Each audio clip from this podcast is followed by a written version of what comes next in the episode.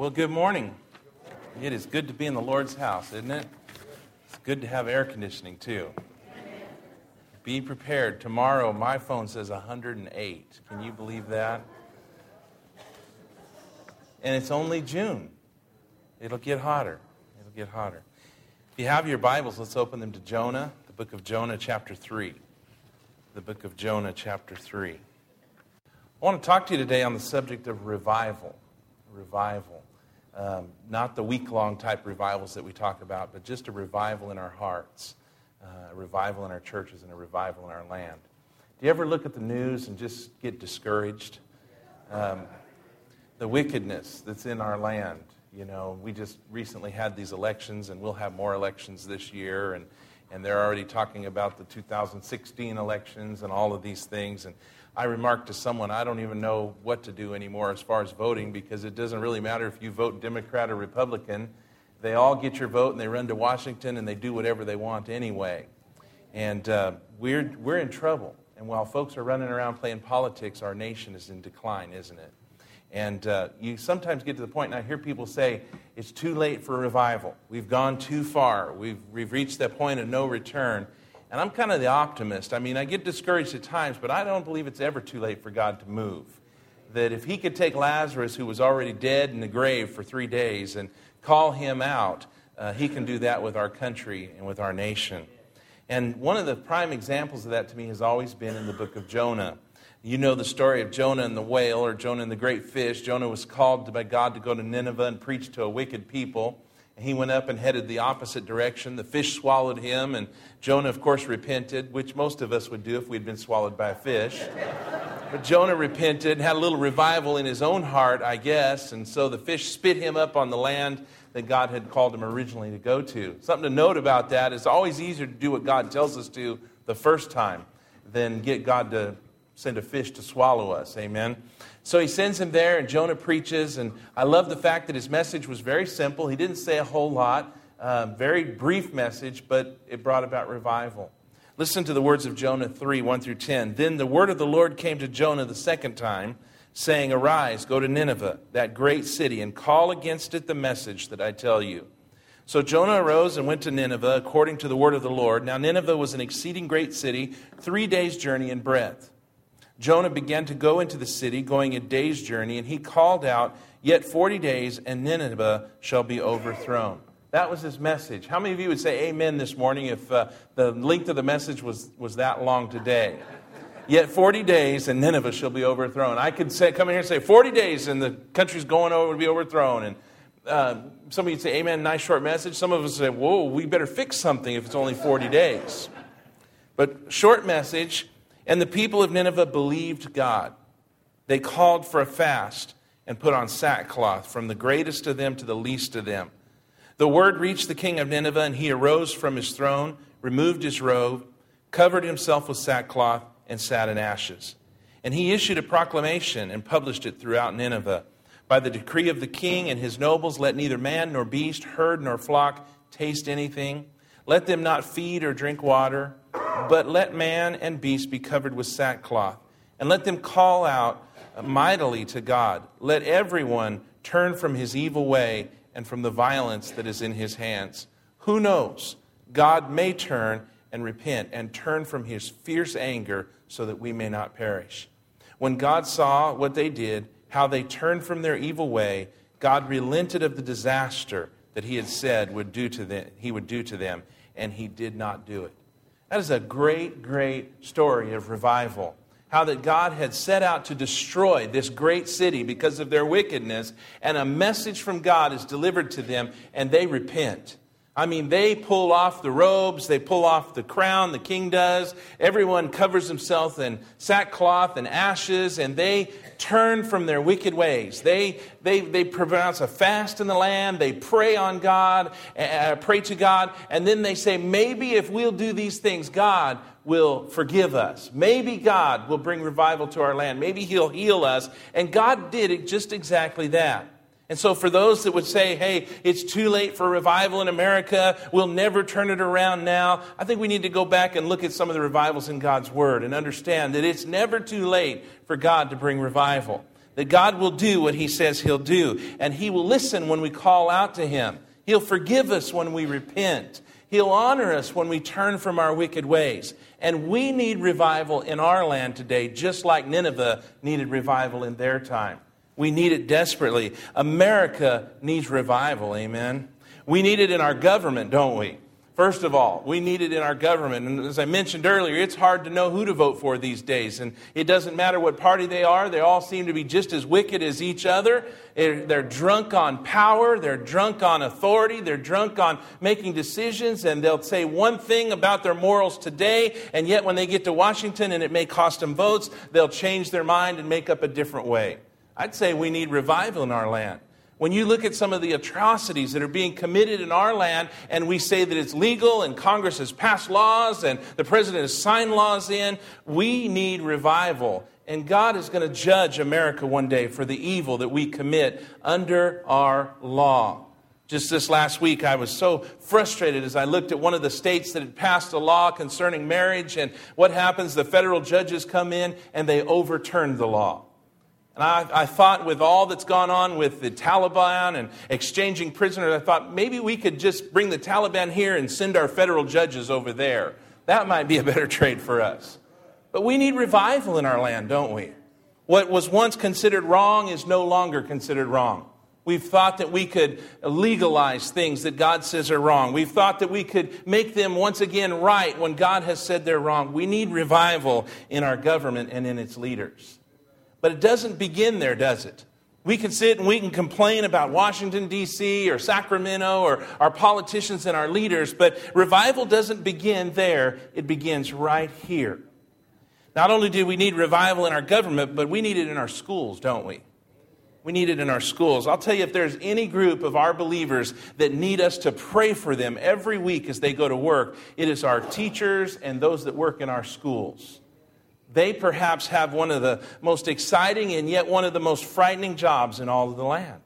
Exciting because they're given the opportunity to shape young minds, but discouraging and frightening because they realize just how far our nation has slipped when you see even young people doing things that we would have never dreamed of doing even as adults. We begin to see the decay in our land when young people's morals slip. And we have removed God from our schools. We've removed any hint of faith from our schools. We've removed and taken the Bible out and denied God, and, and we make a mockery of those who believe, and we depend extremely on our teachers and workers who go into these schools to shine us lights in those places. That maybe they can't talk about God there, but maybe the children could see a little glimpse of God in their teachers and workers there. We need revival in our schools. We need revival, though, in our families, too, don't we? Families in America are in trouble. The institution of marriage is under attack, isn't it? We've tried to redefine it, reshape it. Commitment has been thrown out the door and forsaken. When people say, till death do us part, they no longer mean what they say. They're just pretty words and a part of a ceremony. And the family is under attack, and we need revival. We need revival of men that'll step up and be husbands that God wants them to be, and wives that'll step up and be the wife that God intends them to be. Moms and dads to parent the way God intends them to parent, and not what some expert in a book at Barnes and Noble has said, but what God has said in His Word. We need revival in our families. We need to take back the authority that we've given to other things and give it to God in the home, shouldn't we? It used to be that we said God is the center of the home, that He is everything. But unfortunately, in our generation, in our culture, with our selfishness and materialism, money and things have begun to be the centerpiece of the home. And everything revolves around it, doesn't it? Mom and dad both work in order to provide things, and meanwhile, the family falls apart. And somehow we've created a, a catch 22 or a wave that we can't seem to get off of where mom can't quit her job and dad can't cut his hours back. We are going like crazy and wearing ourselves out, and our families are falling apart. We need revival in our families. And we need revival in our churches, don't we? I think probably one of the most frustrating things for me as a pastor is to read about other churches and, and see what they're doing and hear stories of what they're doing. And sometimes we struggle to help our churches grow and, and we get a little frustrated because why isn't my church growing and why is this church growing? And the reality is this I believe that We need revival in our churches. That our churches have become entertainment centers more than anything else today that we're more concerned with our bands and our instruments and our sound systems and, and the look of the color of the room and the lighting of the room and the smoke machines in the room and all of these things. And we've, we've made church into a production rather than a simple time for us to come and worship the King of Kings and Lord of Lords.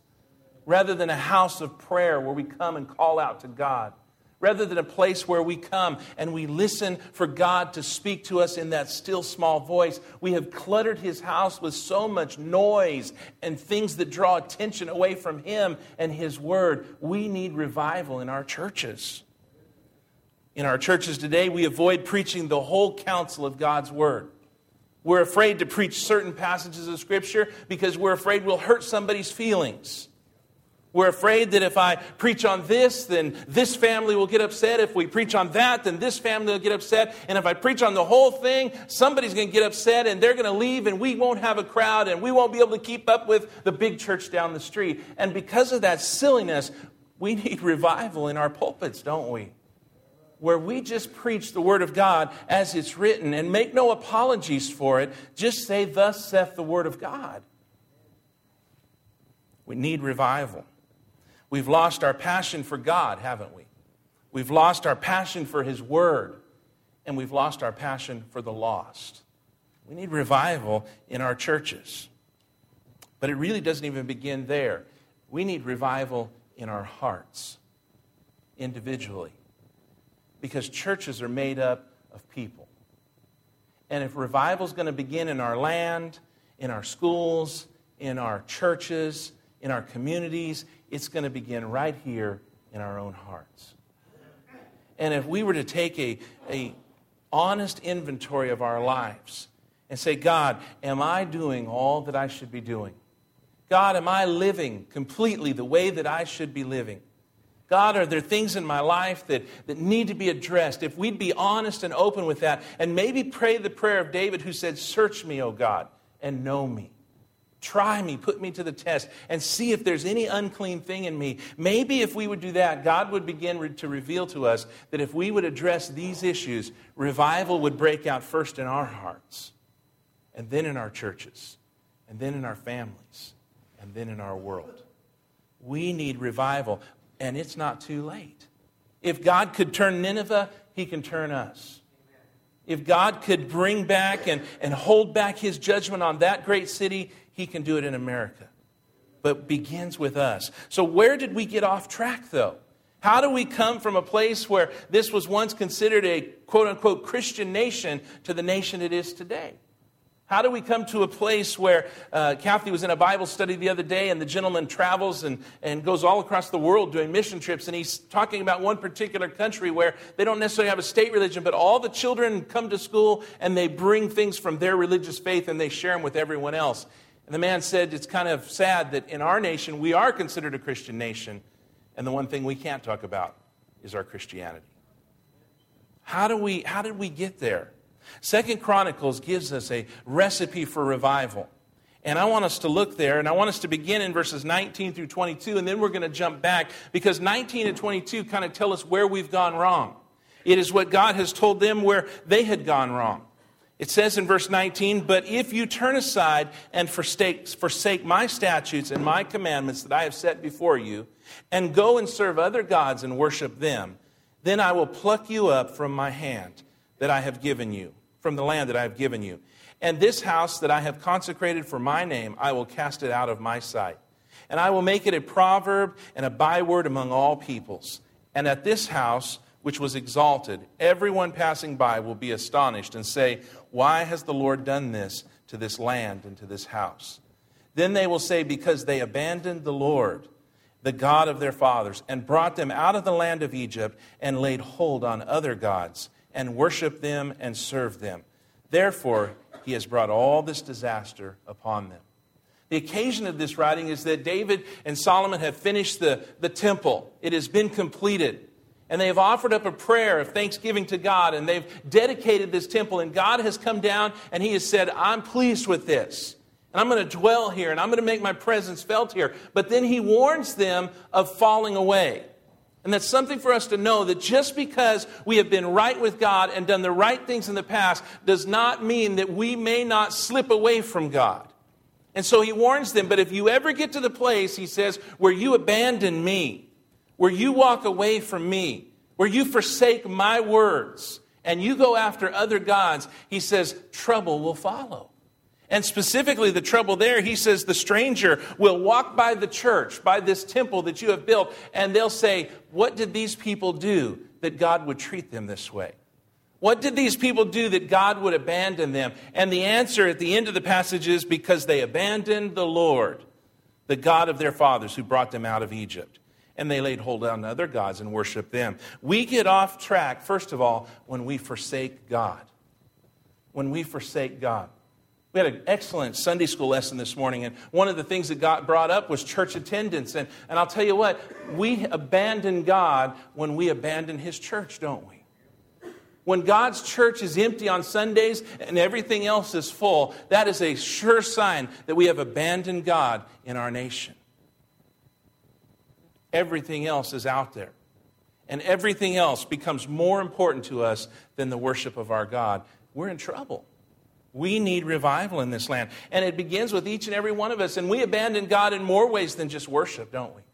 Because worship is not sufficient. If the only place it takes place is in this house, then we're in trouble.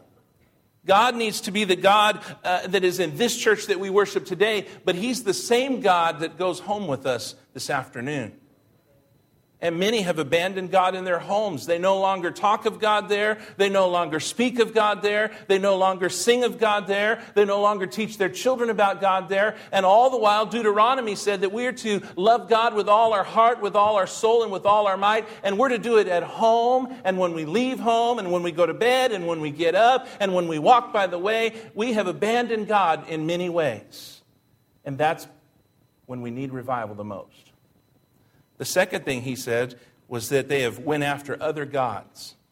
And we get off track when we forsake God for other things. I think we pride ourselves sometimes on the fact that we're not idolatrous in America, that we're not idol worshippers. We don't have statues, most of us, set up in our homes. We don't have them set up in our yards. We don't believe in idols. But the reality is, we have idols, don't we? Other things, anything that comes between us and God is an idol. Anything that, that we elevate to a place of such importance that we'll put God second to it, it has become an idol to us. And I think most of us would admit in America, we are an idolatrous nation. Church is okay, God is okay, but there are other things that take precedence. We need revival. We get off track, but there is always hope for revival, isn't there? When we begin to realize that we have maybe forsaken God, that we've run away from God, that we have left Him behind, and, and it is easy to do that without even realizing it. We put something down and, and we move on, and, and next thing you know, we forgot where we left it. And we've done that with God. Maybe you've grown up in church. Maybe you've been in church your whole life, and you haven't completely abandoned God, but He's not number one in your life anymore we can abandon God. And Kevin mentioned this morning our bus and how important it is that we bring children in on the van and how long we've run it. And, and, praise God, we've got adults that are in this church as a result of that bus ministry. But there are many who have abandoned God through the years, haven't they? And every year we see it, and we, we, had, we celebrated graduation this year, and we had five graduates in the church, and, and that is great. And I hope a year from now, all five of them are still here. And I hope five years from now, they're still here. But in most churches today, the statistics are very grim. That most children drop out of church before they ever finish high school. And they abandon, they walk away from this God. It's very easy, and it's very easy to let other things get in the way. And we're in trouble when that happens, but revival can be had. When you go back to the previous verses, 11 through 16, Solomon says, Thus Solomon finished the house of the Lord and the king's house. All that Solomon had planned to do in the house of the Lord and in his own house, he successfully accomplished. Then the Lord appeared to Solomon in night and said to him, I have heard your prayer and have chosen this place for myself as a house of sacrifice. When I shut up heavens so that there is no rain, or command the locusts to devour the land, or send pestilence among my people. And when you think about those things, God says, when I do these things, there are things that happen in this life that, that aren't just because things. Not everything is a coincidence. Not everything is just a, an act of nature. There are times when we get away from God when He will deliberately bring judgment into our path in order to steer us back to Him. The New Testament says, Whom the Lord loveth, He chasteneth that if he cares for us and we get out of line, like a mother or father who cares for their children, we discipline our children, and God loves us and he will discipline us. And so God speaks and he says, When I shut up the heavens so that there is no rain. And we know a little taste of drought right here, don't we? A little taste. I was talking to John, and John, I think, follows the rain and the weather more than any of us. But he made mention of just an inch or two could just devastate us. That it's just a little bit of rain, less than we need, can wreak so much havoc. And while we're in the midst of this drought, do you realize that if God wanted to, that if this state of California or this nation keeps turning, that God could just stop the rain completely? Do you know what that would do to our economy? Do you know what that would do to our nation? God is in control. He says, Or if I commanded the locust to devour the land. I was in the Bay Area for so long, and in the Bay Area, it was just basically people and traffic. That's all we had. Here, it's all orange trees and walnut trees and things like that. And so it's kind of interesting every year when I see different warning signs about this moth or this beetle or this cricket. And, and then you see on the news this major news alert because some kind of bug is in the orchards out here in the orange groves and they're con- contaminated. And they realize just how sensitive these things are that the wrong element brought in could wipe us out. And God says, listen, if you turn your back on me, if you walk away from me, He's not saying out of anger or out of hatred that he would punish us. He's saying, because I love you, I'll discipline. I'll do what it takes to get your attention. He says, I could send pestilence among the people. But he says, if my people who are called by my name will humble themselves and pray and seek my face and turn from their wicked ways, then I'll hear from heaven and I'll forgive their sin and I'll heal their land. Now my eyes will be open and my ears attentive to the prayer that is made in this place. For I have chosen and consecrated this house that my name may be there forever. My eyes and my heart will be there for all time.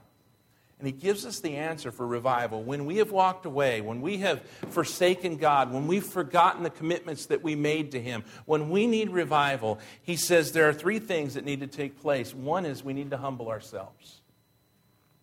And that is on a personal level. Isn't that what needs to take place for us to get into a right relationship with God?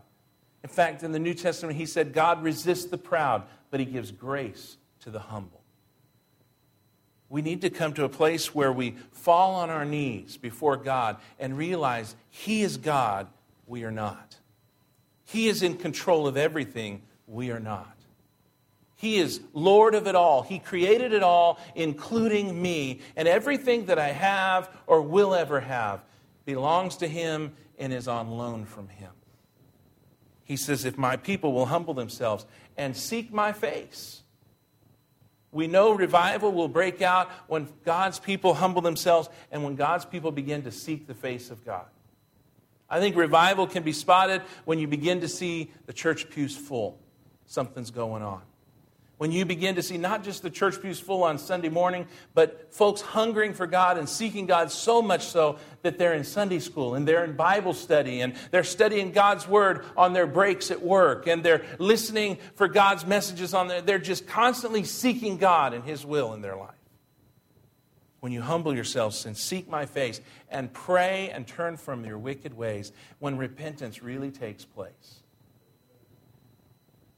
we sometimes desire things but are unwilling to pay the price for them. How many of you struggle with that same thing in areas? I was uh, somewhere the other day and I saw a movie poster, and it showed some guy, and he was, you know, just kind of an average Joe guy. And he was there, and he had his belly hanging out, and he was just there. And I thought, that looks like me, you know? And then the poster next to him was another guy, and he was just ripped with muscles. And I thought, that looks like how I would like to look. And how I could look if I was willing to do what it takes to get there. And I think that's kind of what he's getting at that when we want revival, we also have to be willing to turn from our wicked ways. We have to be willing to do something to get revival. We have to be willing to forsake the things that have come between us and God. What is it that we're holding on to? What is it that is so important to us that, that we can't let go of it in order for God's presence to be felt in our life again? But I want to close this morning by just sharing a few things that stand out about God. We, we talked about the need for revival, we talked about how we have revival, but when we really get serious about revival, listen to what the scripture says about God. It says that He sees and hears His children. He said, If my people would humble themselves and pray and seek my face and turn from their wicked ways, He says, I will hear from heaven. I'll heal their land. And He talks about His eyes always being open and His ears attentive to us. And God is that way. In fact, in Exodus chapter 3 and verse 7, when God is speaking to Moses at the burning bush, God says this in verse 7 Then the Lord said, I have surely seen the affliction of my people who are in Egypt, and I have heard their cry because of their taskmasters, and I know their sufferings. We want revival, and the great news is we serve a God who loves us, who sees us, who hears us, and who understands what we're going through in this life. If we would only cry out to Him. And in our passage today, he specifically talked about the eyes of the Lord. God said, My eyes are there in this temple. Proverbs 15 and 3 says, The eyes of the Lord are in every place, keeping watch on the evil and the good. You ever done something stupid, and the first response you do is look around to see if anybody saw you do it? I mean, we can do something really dramatic and wonderful, and no one ever catches us doing that, do they? I remember I was playing golf one time at the Vallejo golf course. We had a golf course in the middle of a horse race track. It was a little nine hole course. And I was on the ninth hole there, and, and I'm all by my lone, lonesome. I had snuck out to play a little golf, and, and there I am. I'm fighting off the geese because that course was overrun with geese. And I pull out a nine iron and I line up and I shoot the thing, and it just goes sky high, comes down, and I'm telling you, half of the ball was on the edge of the cup and the other half on the grass and I felt like I was Tiger Woods or something. And I'm like, yeah, yeah, you know. And, and I look around and realize there's not a soul out there. I didn't have my phone with me. I couldn't even take a picture to prove it. And even if I did, it really wouldn't have proved it. I was so angry, and I told Pastor Sam Hensley, who's at the barrier, I went back and told him, Man, I hit it this close. He goes, Yeah, right. Uh huh. no one ever sees those, but man, when we do something stupid, Everybody sees it, don't they? You know he says? He says, The eyes of the Lord are everywhere, and he beholds the good and the bad. That's a double edged sword, isn't it? But this morning, listen, when we get ready to call out for revival and to repent, it's good to know that God's eyes are right there and that He sees us on our knees calling out to Him. He's not forsaken us, we've forsaken him. The eyes of the Lord. And then he talked about the ears of the Lord. He says, My ears are attentive. And Isaiah 59, 1 and 2 says this Behold, the Lord's hand is not shortened that it cannot save, or his ear dull that it cannot hear. But your iniquities have made a separation between you and your God, and your sins have hidden his face from you so that he does not hear. He says it's not that God has a hearing problem. It's not that God just can't physically hear us cry out to Him. He says it is our sins that have gotten in the way. And God will not listen to us by choice until we repent of those sins. How many of you have ever heard a kid say, I hear you, but I'm not listening? It's not that God doesn't hear, It's that until we deal with these sins, He doesn't listen. Scripture says, If I regard iniquity in my heart, God will not hear me. And then he talked about the heart of the Lord in this passage of Scripture in Second Chronicles. He says, My heart is there in this temple. And the best passage that I can think of regarding the heart of the Lord is in Luke 15, 3 through 7. And it really speaks to revival. It says, So he told them this parable What man of you, having a hundred sheep, if he has lost one of them, does not leave the 99 in the open country and go after the one that is lost until he finds it. And when he has found it, he lays it on his shoulders, rejoicing. And when he comes home, he calls together his friends and his neighbors, saying to them, Rejoice with me, for I have found my sheep that was lost. Just so I tell you, there will be more joy in heaven over one sinner who repents than over 99 righteous persons who need no repentance. When we talk about the heart of God, it's important for us to understand that more than anything else, God loves when his children come home. That if he had a hundred sheep and one were lost, he'd leave the 99 in a safe place and he'd go searching for that one. God loves the fact that we've all gathered here this morning. The Bible says that God rejoices when his children gather together in unity, that it is a sweet thing to God. But there's more rejoicing when one sinner comes home. Maybe this morning you'd say, You know, I've been in the fold before, I've been one of the sheep before, but I have drifted away from God. I've forsaken him. I've allowed other things to creep into my life and capture my attention and my devotion, and I'm in need of revival today. I need God to light a fire in my heart. The good news is, God sees you right now. He hears you right now. And His heart is for you right now. And if you and I would just make this return to God, if we'd humble ourselves and pray and seek His face, like the Good Shepherd, He'll lift us upon His shoulders and He'll carry us the rest of the way. And the rejoicing will begin. Maybe you're here today and that's you. You've drifted. It's time to come home. Maybe you're here and, and you're just in a spiritual lull and you need revival in your soul. You need to recapture the joy and the excitement of serving God.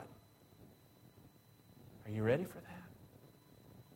Because we can pray about our nation over and over again. We can pray about our schools and our communities. We can pray about our churches. But the reality is, revival begins with us. What would happen in this church if we all caught fire for God? What would happen in this community if this church caught fire for God? What would happen in this state if this community experienced revival? What would happen in this country if California experienced revival? But it begins with us. Let's pray. Dear God, we just thank you for this day. We thank you for uh, the privilege of being here with your people. And Lord, uh, thank you for our church. Not, not just this building, God, but thank you for the people who make up this church. And God, we ask your hand be upon Gail and Forrest today. I pray, God, that you'd bring healing to her body, that you'd strengthen her as she goes through these treatments. I pray that you'd be with Forrest and that you would comfort him. And Lord, just make your presence known to him in a, in a very special way, Lord, during these next several months. Father, we pray that you'd bless what we have to give here today. And Lord, let it be used uh, in a powerful way to meet these needs. Uh, we love you. We thank you, God, for all that you do in our lives. Thank you, God, for our health, which sometimes we take for granted. In Jesus' name we pray these things. Amen.